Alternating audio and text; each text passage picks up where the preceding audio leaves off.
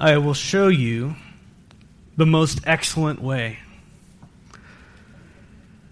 13, verse 1. If I speak in the tongues of men or of angels, but do not have love, I am only a resounding gong or a clanging cymbal. If I have the gift of prophecy and can fathom all mysteries and all knowledge, and if I have a faith that can move mountains but do not have love, I am nothing. If I give all I possess to the poor and give over my body to hardship that I may boast, do not have, but do not have love, I gain nothing. Love is patient. Love is kind. It does not envy. It does not boast. It's not proud. It does not dishonor others. It's not self seeking. It's not easily angered. It keeps no record of wrongs. Love does not delight in evil, but rejoices in the truth, and it always protects, always trusts, always hopes, always perseveres. Love never fails. But where there are prophecies, they're going to stop. They're going to cease. When there, where there are tongues, they'll be stilled. Where there is knowledge, it'll pass away. For we know in part and we prophesy in part, but when completeness comes, what is in part disappears. When I was a child, I talked like a child, and I thought like a child, I reasoned like a child. When I became a man, I put away the childhood behind me. For now, we see only a reflection as in a mirror, and then we shall see face to face. Now I know in part, then I shall know fully, even as I am fully known. And now these three remain faith, hope, and love, but the greatest of these is love. Verse 14, chapter 14, verse 1, context. Follow the way of love and eagerly desire the gifts of the Spirit, especially prophecy. You got the recording going there, Stephen? You're awesome, buddy. I always forget things. Stephen's great servant today, helping us out.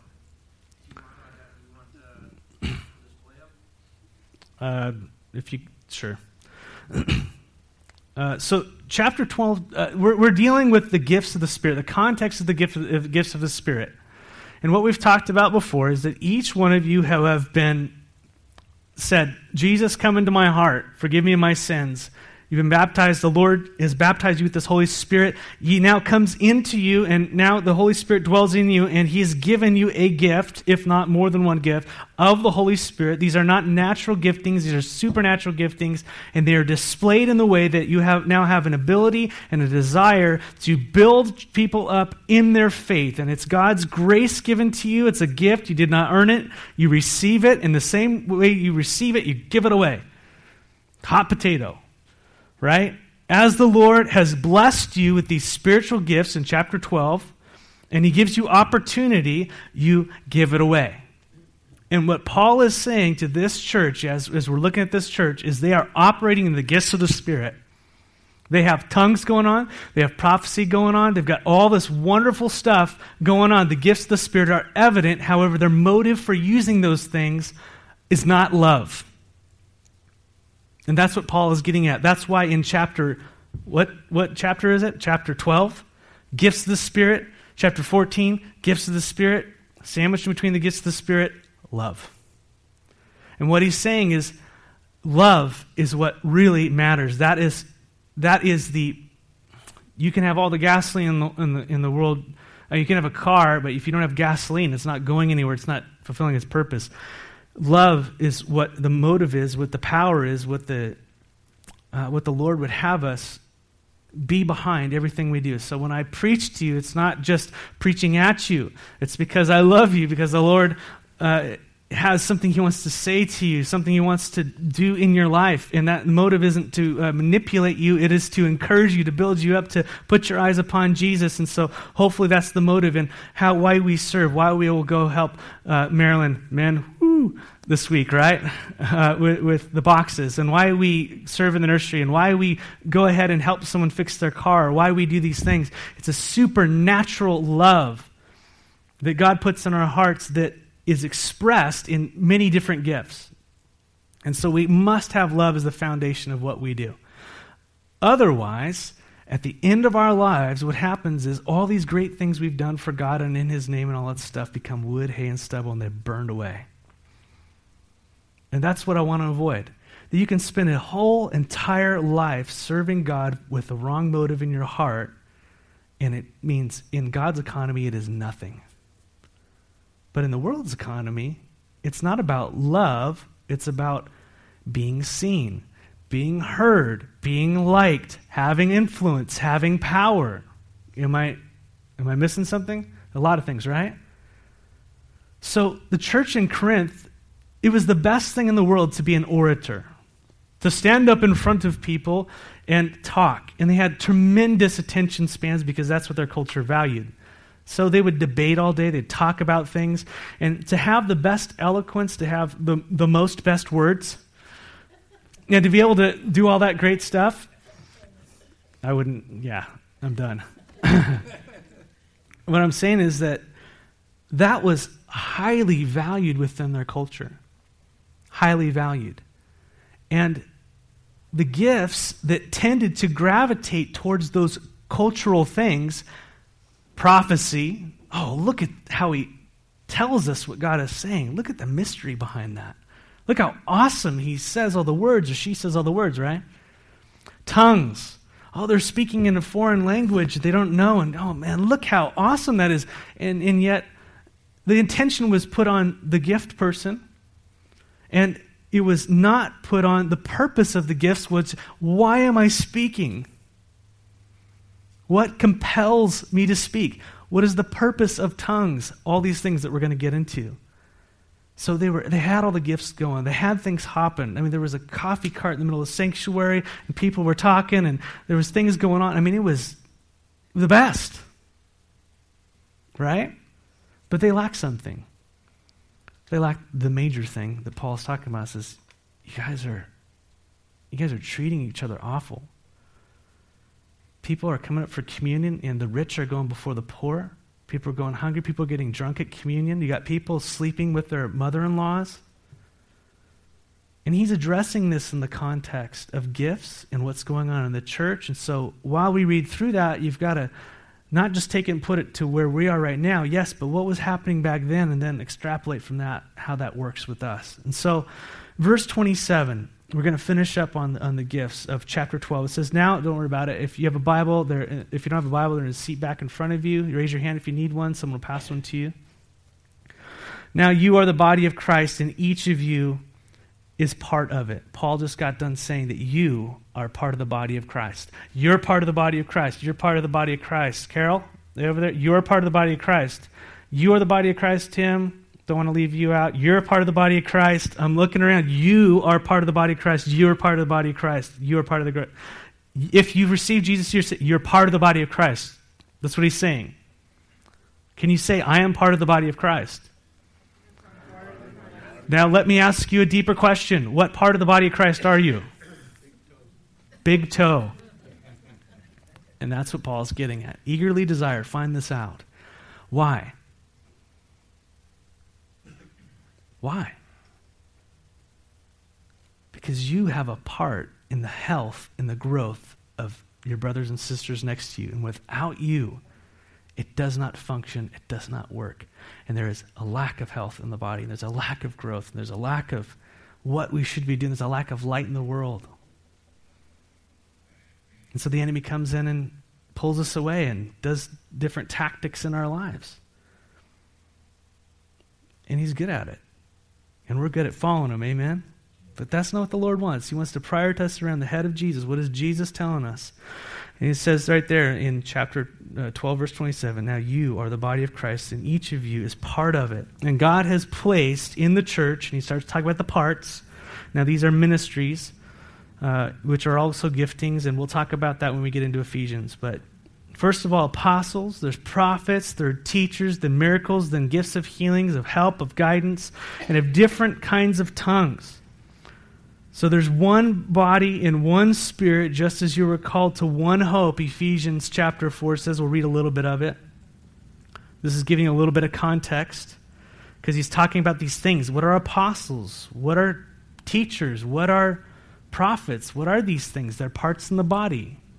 Well, Ephesians chapter 4, verse, uh, verse 4 gives us a little bit more. It says that this is one body and one spirit, just as you were called to one hope when you were called, one Lord, one faith, one baptism. So we're united, one God, Father of all, who is over all and through all and on all. But to each one of us, each one, who is each one?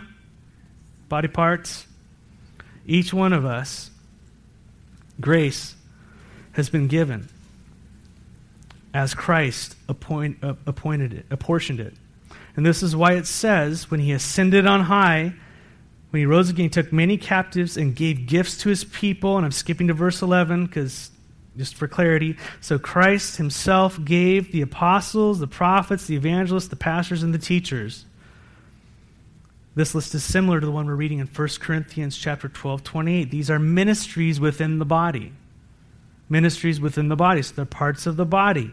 We will uh, we'll be going through that in Ephesians, but I want to point out to you in verse 12 of Ephesians 4, which explains why Christ gave the apostles, prophets, and evangelists, and pastors and teachers. Why did he give those parts of the body? Verse 12 says, to equip his people for works of service so that the body of Christ may be what? Built up. God has placed giftings within the body, specific giftings, so that you would be built up. And he explains a little bit more about what that is in verse 13 of Ephesians 4, which we'll get into later.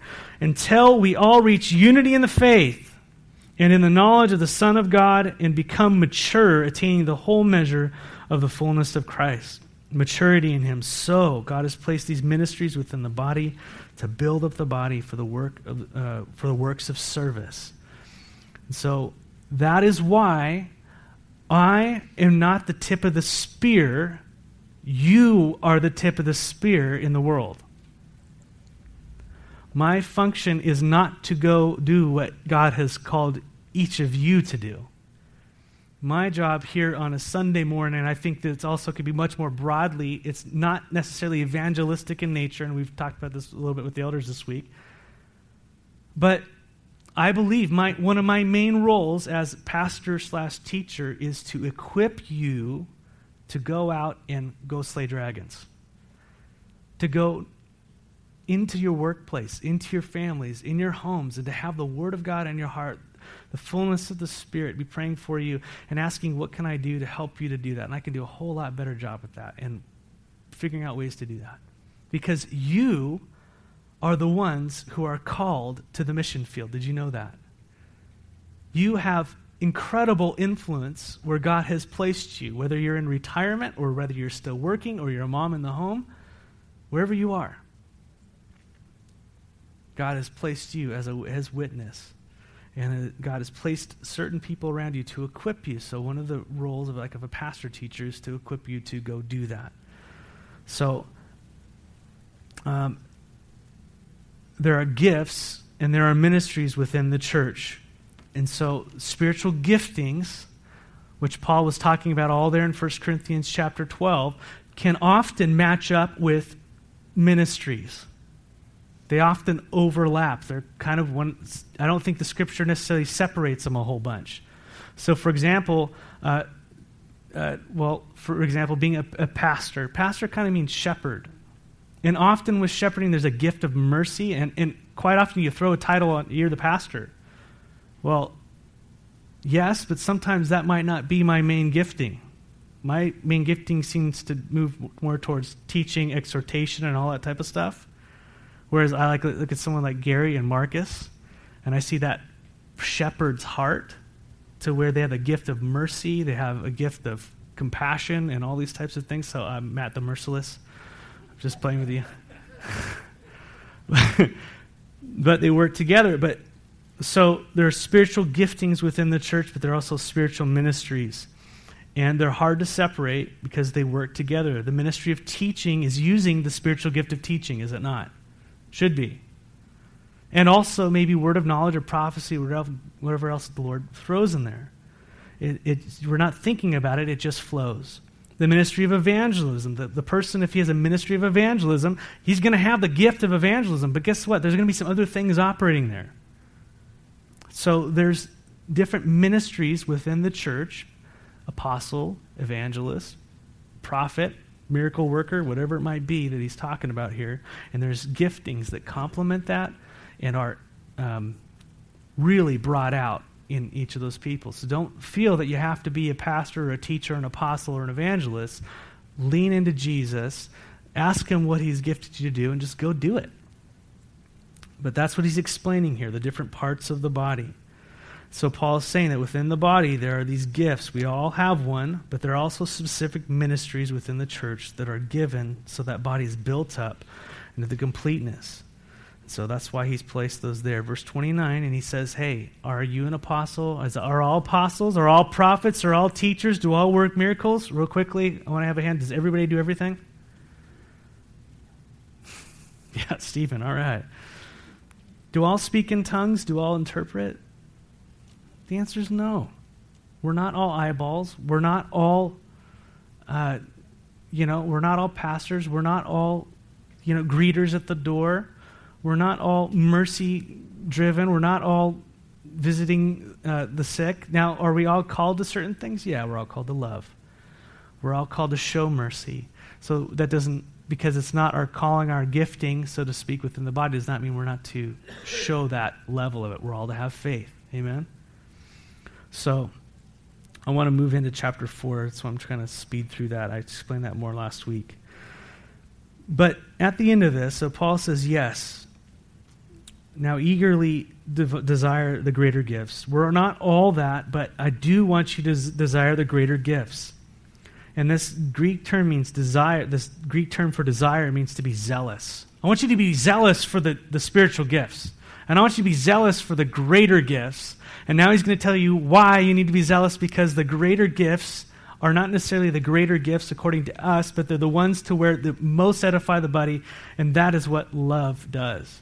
So eagerly desire the ones that would really build up your brothers and sisters.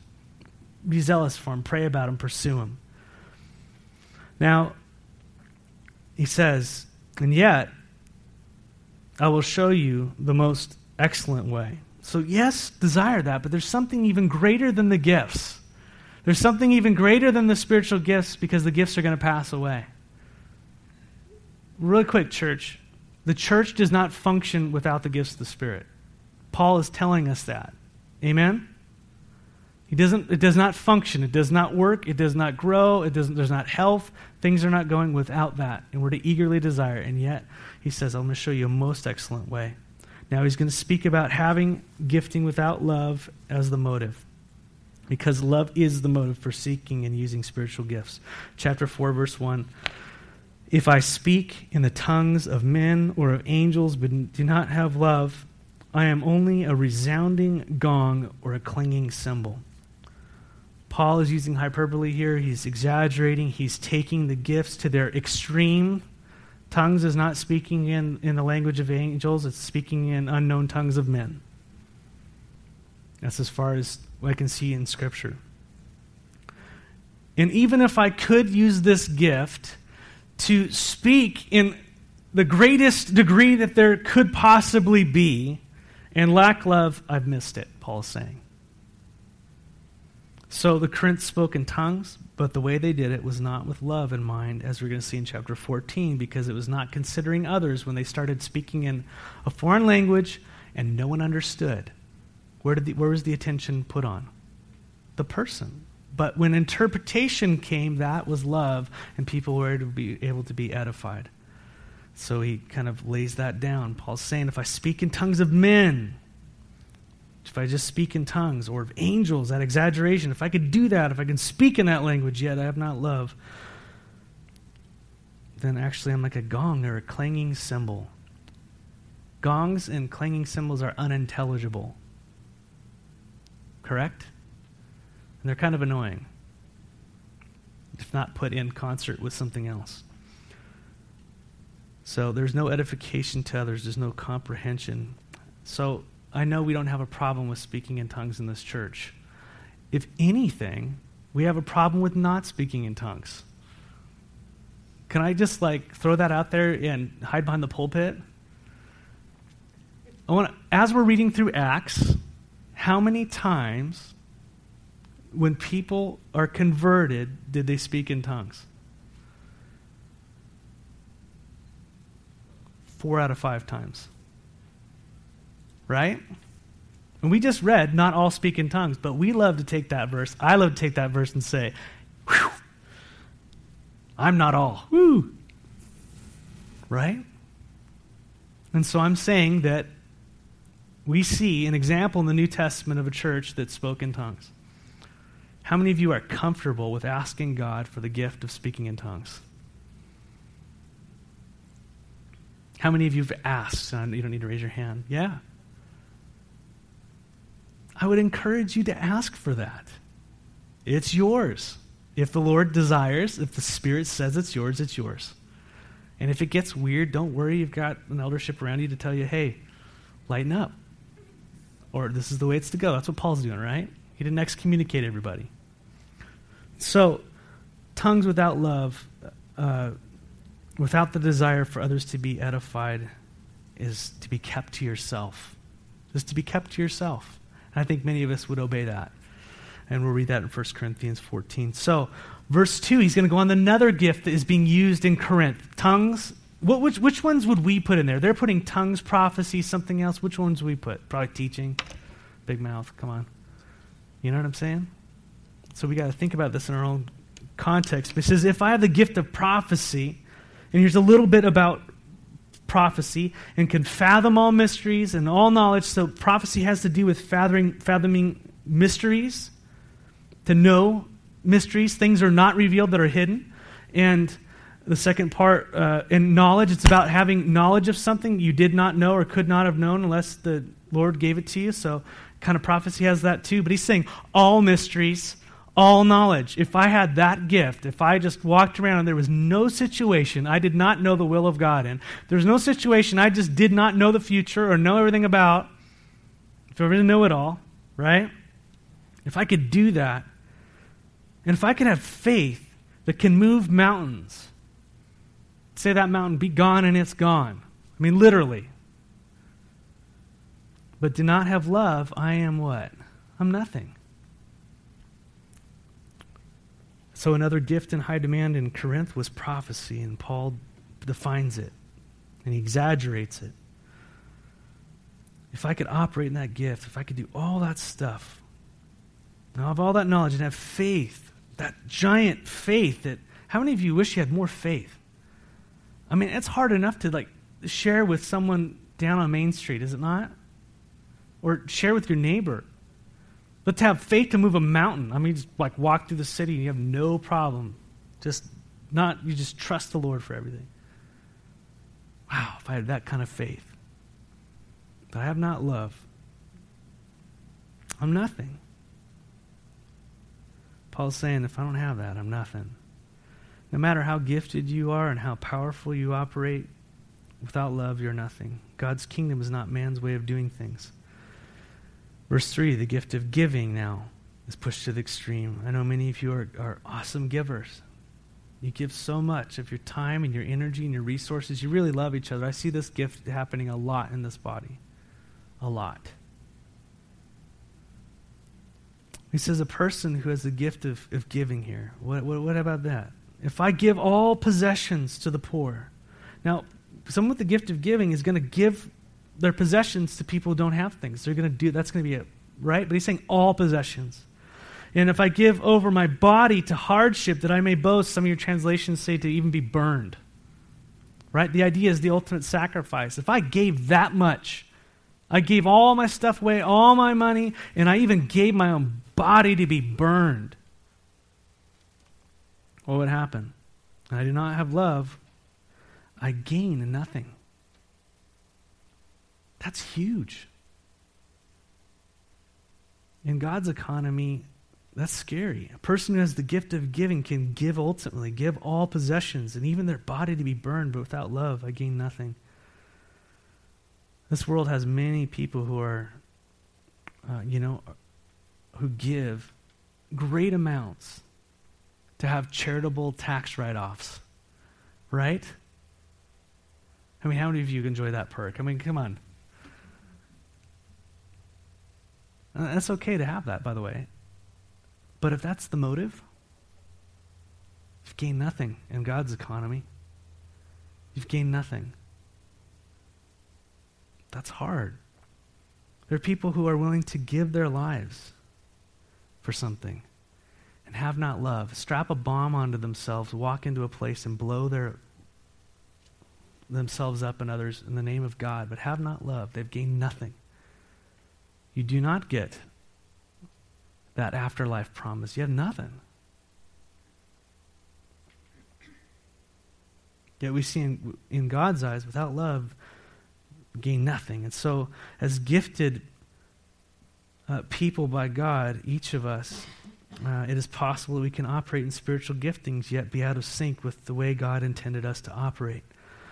We must have love as our motive. Ananias and Sapphira, they gave largely and gave their land and all that stuff, but the motive behind it was not love, as compared with Barnabas before him. We must have love as our motive. And so the logical question, as Paul's laid that out in the first part, the importance of love, the first three verses, you've got to have love. Well, what is love? You know, what is love? Paul takes the next few verses to define what love is. Now, as we read, read in English, you got to get this. As we read in English, we see Paul emphasizing love, but what we do not see in English is what kind of love he's talking about. You can see clearly, more clearly that in Greek. And so there are several words for love, right? In Greek. In, you know, and, and so there's a word eros is one of them. I'll briefly go this because you know this. This is the one used for on a physical, carnal nature, and that's where we get our word erotic. But it also can be like, I love chocolate peanut butter ice cream from Clickers. I mean, that's that eros, that carnal love, right? So that is not the same love I have for my friends, which is a brotherly love, and that's where you get the word phileo, right? Philadelphia, the city of once that once was brotherly love, right?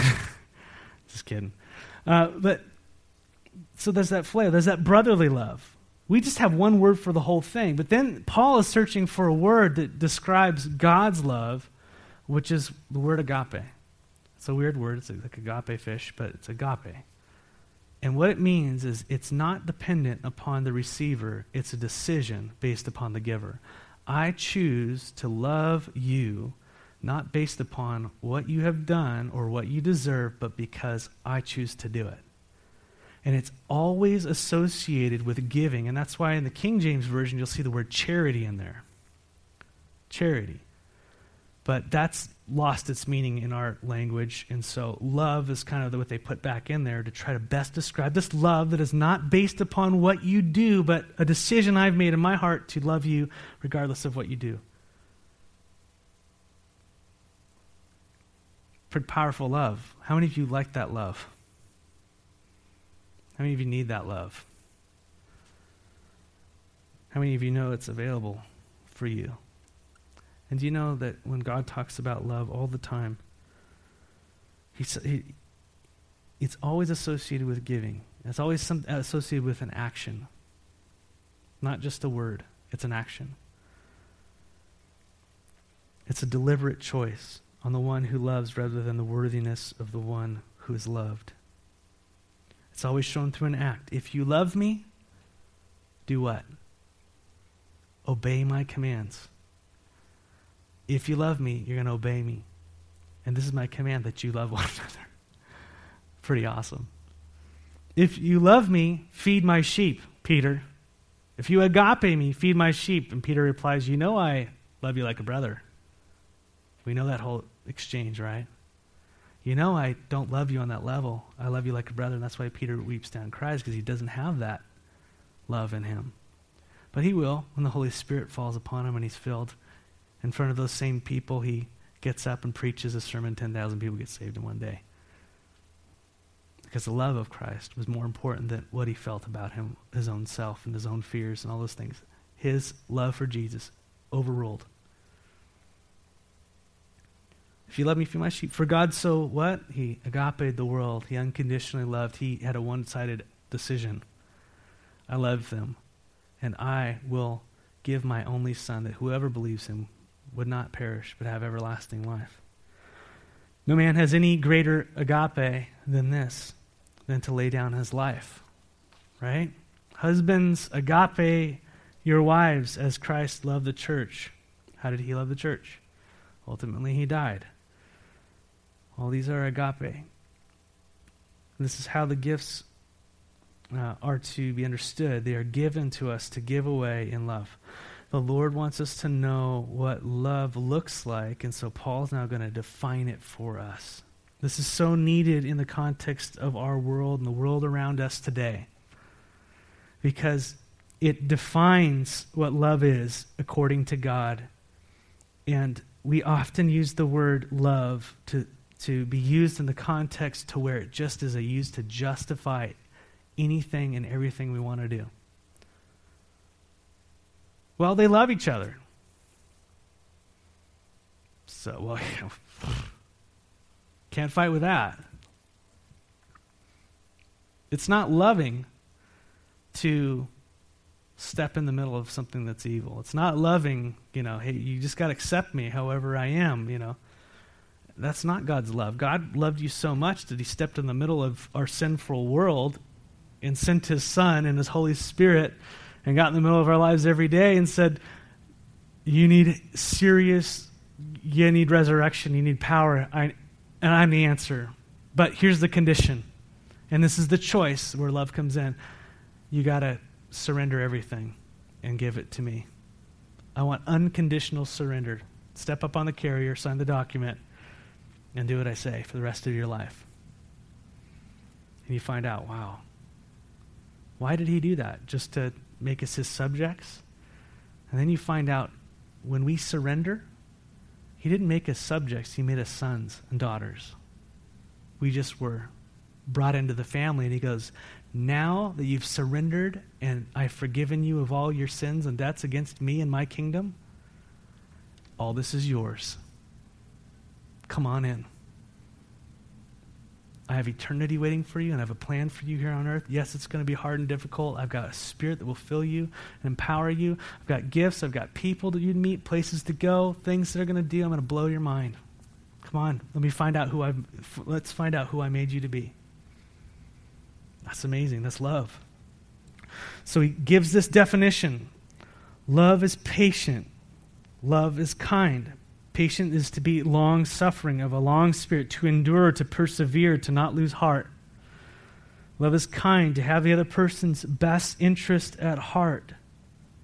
Match this up with your own world thinking of, of what love is, what has been modeled for you, or what you're currently operating in, or what the world is telling you, or what you're struggling with. Just match it up and, and, let the, and let yourself be conformed to what this is saying and ask God to do this work in your life, in my life. Love is patient, love is kind. It does not envy, does not boast, it's not proud.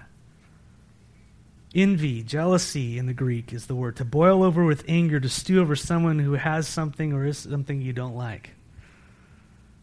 It's not jealous. Boastful does not focus on my accomplishments or trying to make others see how great I am. It doesn't boast in how great and wonderful. That's not love.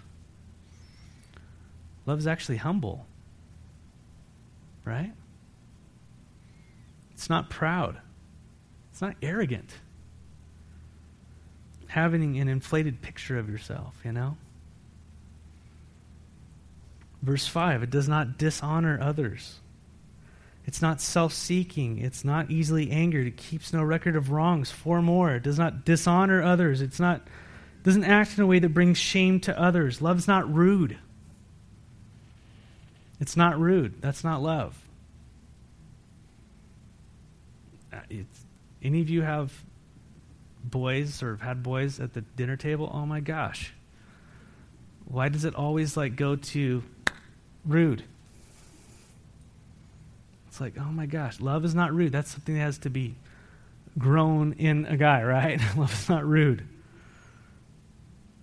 We live in a very uh, rude society. Having come from the, the freeways of California, you're very nice up here. I was in Seattle like for the first year, and someone cut me off. I'm like, that's not how you cut people off. I'm like, rookie. You're like, I'll sh-. you got to make them fear for their lives. You know, it's like. you got to make them think. Am I going to pull the gun out? No, I'm just kidding. Stop. Uh, yeah. that was probably rude. Sorry. It's not rude. It's not self-seeking. It's it's seeking the best for someone else. You know, their pursuits are not self-focused; they're others-focused. Uh, not easily angered. Boy, I don't know about you, but I think it, we live in a highly. It's really easy to get angry. It's a high. There's a lot of things that just going crazy in this world, huh? Things that agitate us. Anyone? Just me. Love is not having a short fuse. It's being long suffering. It's being patient, right? Keep no records of wrongs. How many of you like to keep scorecards on people who have hurt you? How many of you like to remember things? Husbands, wives. It goes both ways. Love does not do that. Why doesn't it do that? What are all these things? What are, what are they modeling? Whose love is it modeling? Towards towards me, towards you. God is not impatient with me. I testify to that. Very much so. He's very long suffering. He's very patient. He's really concerned about me and what's going on in my life. Yes, he has a plan and he's drawing me to it. There's that sovereignty aspect. He's God, I'm not, right? He's very patient. He's forgiving, he's kind. It's not easily angered. He keeps no records of wrongs. They're gone. Amen. How many of you enjoy that part? Yes. I'm like, Lord, remember when? He's like, no, I don't sorry, just can't find it. Can't find anything, you know, right now. It's just not coming up. There's blood spilt all over it, and it's gone. It's gone. Verse 6, a two parter. Love does not delight in evil, but rejoices with the truth. This is huge for our culture. You want to know what love is and is not? It doesn't delight in things that break the heart of God. Doesn't delight in what our nation is saying is love. That's not love. That's evil. And it's breaking God's heart. And it's sending people to hell. And he sent his son to rescue people like us who've experienced things like that from those things and to change us. Amen? So, love does not delight in evil. Oh, it's so happy for it. No, it should break our hearts. But it rejoices in the truth. It rejoices in the truth. And it's hard to find truth out there, isn't it? Jesus says, My word is truth. So, if you have trouble rejoicing, put your nose into the words of God and Jesus and rejoice in Him. So we see what love is not, and now what is love. And so he does some negatives there, what it isn't, and now what it is. It always protects, always trusts, always hopes, always perseveres. Love always protects. That word is covered in some translations. It protects, it shields. That is what the Lord does with us. He atones, that's that word. He covers over our sins, our many sins. He protects us. Uh, it is love to protect the ones you love so that they might be built up in the Lord. Love always trusts. I, mean, I like what David Guzik said about this. He says, We never believe a lie, but we never believe evil unless the facts demand it. We choose to believe the best in others. I'm a pessimist. Anyone else? That just needs to go away. Love trusts. Lord, conform my heart. Love always hopes. When times get tough, we have confidence in the Lord and his promises. It doesn't doubt it. It has, hope. 1 Peter chapter 1 verses 3 through 5 says, "Praise be to the God and Father of our Lord Jesus Christ. In his great mercy he has given us new birth into a living hope through the resurrection of Jesus Christ from the dead." Awesome. Born again, saved, you now have hope. You'll never be separated from Him, no matter what happens. And I'm going to finish this and then go to Romans because it's so awesome. And into an inheritance that can never perish. You have an inheritance that can never perish, spoil, or fade, or be taxed. I added that.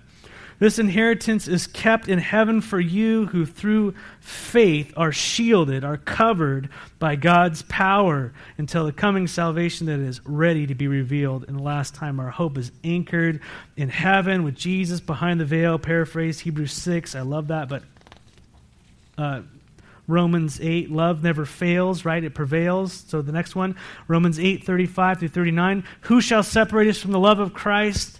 Shall trouble or hardship or persecution or famine or nakedness or danger or swords or presidential elections or whatever else is going on? Just throw it out at whatever it is. Wherever our hearts are cast, whatever stock market doesn't make a difference, retirement, Shall anything separate us from the love of Christ? As it is written, For your sakes we face death all day long. We are considered as sheep by the slaughter. No, in all things we are more than conquerors through him who loves us. For I am convinced, this is Paul speaking, who was beaten and, and shipwrecked and experienced horrible things to his body and was hated all over the place. Died and tons of stuff happened to him. It's For I am convinced that neither life sorry, death, nor life, nor angels, nor demons, neither this present nor the future. If you guys are worried about now or the future, nor, the, nor any powers, neither height nor depth, nor anything else in all creation will be able to separate us from the love, all those things that have been ex- just explained in 1 Corinthians chapter 13. Nothing can separate you from that list of how God feels towards you. Nothing can separate you from chapter 13. God thinking towards you. Nothing can separate you. Get it into your hearts, your minds, your souls. You need it. Amen? I need it. Nothing. So think about the thing that's separating you from Christ. Think of the thing you fear. Think of what's going on. And then circle that word nothing and put all your eggs on that basket. Nothing. And that is where we live, and that's where we stay, and that's where we feast in the grace of God and the love of God. Nothing. So Paul's saying here in this big picture, yes, we are to pursue the gifts, but we must have that agape love flowing through us, the same love that God has towards us. We got to have flowing out and motivating us, uh, motivating us because guess what? These gifts are going to cease one day. They're going to stop. The gifts are going to stop. They are for now. They are how we work as a church. But Paul's saying they're going to go away. When are they going to go away? And there's two different thoughts on it. I'm not going to get into it right now. Basically, they're going to go away when we see Christ face to face. And that's why he says, he, he, he says, but where there are prophecies, they're going to cease. Where there are tongues, they're going to be stilled. Where there is knowledge, it's going to pass away. The gifts, these gifts that are considered the greater gifts, are only temporary. They're going to go away. He goes, For now we know in part, and we prophesy in part. And this is when, when are they going to go away? For now we know in part and we prophesy in part. In other words, we don't prophesy fully. We don't have the full picture of prophecy. But when completeness comes, what is completeness? It's when Christ returns, and I'll explain a verse, but I don't want to go through all of it right now. When completeness comes, what in what is uh, what is in part disappears. In other words, we're going to we're going to know fully. We're going to have that full prophecy. We're to have, it's just not going to be needed anymore. When I was a child, I talk like a child. He's talking about tongues. Tongues is like child's play to compare to what's going to happen in the future. We need tongues now. We're not going to need tongues now. We're like kids. We don't see clearly. We see through a glass dimly. We, we prophesy in part. We have tongues. We're on this side of eternity. That's what he's getting at.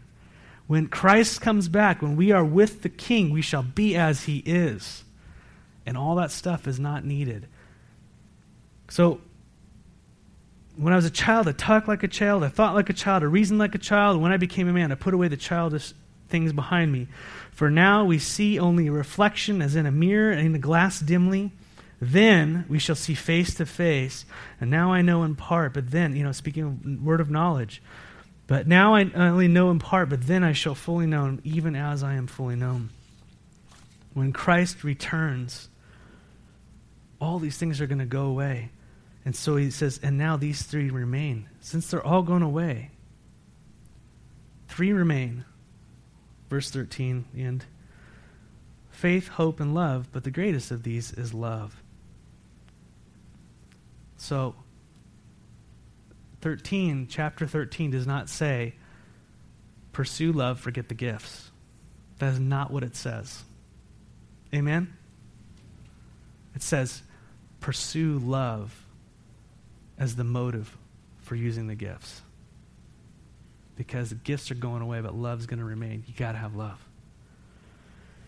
And now, in chapter 14, verse 1, next week, Paul gives us the context. He says, Follow the way of love, so follow it, and eagerly desire the gifts of the Spirit, especially prophecy. So the fact is, they had a gift, they were emphasizing that gift, and God wants them to emphasize it too, but how they were emphasizing it did not edify, was did not glorify God. And we'll talk more about prophecy, and we get into tongues next week. So bring your uh, Rosetta Stone. All right, let's pray. Lord, I just want to thank you so much for all these things and there needs to be a, a real work within um, my life, Lord, and I know the life of the church, Lord. We just need more of your love. This can't be manufactured, but it's grown. And as I look at the deficit of these things in my life, Lord, I cannot make them happen. We cannot make them happen. And love is a gift in, in one respect, but it's really described as a fruit, is how you decided to tell us about it.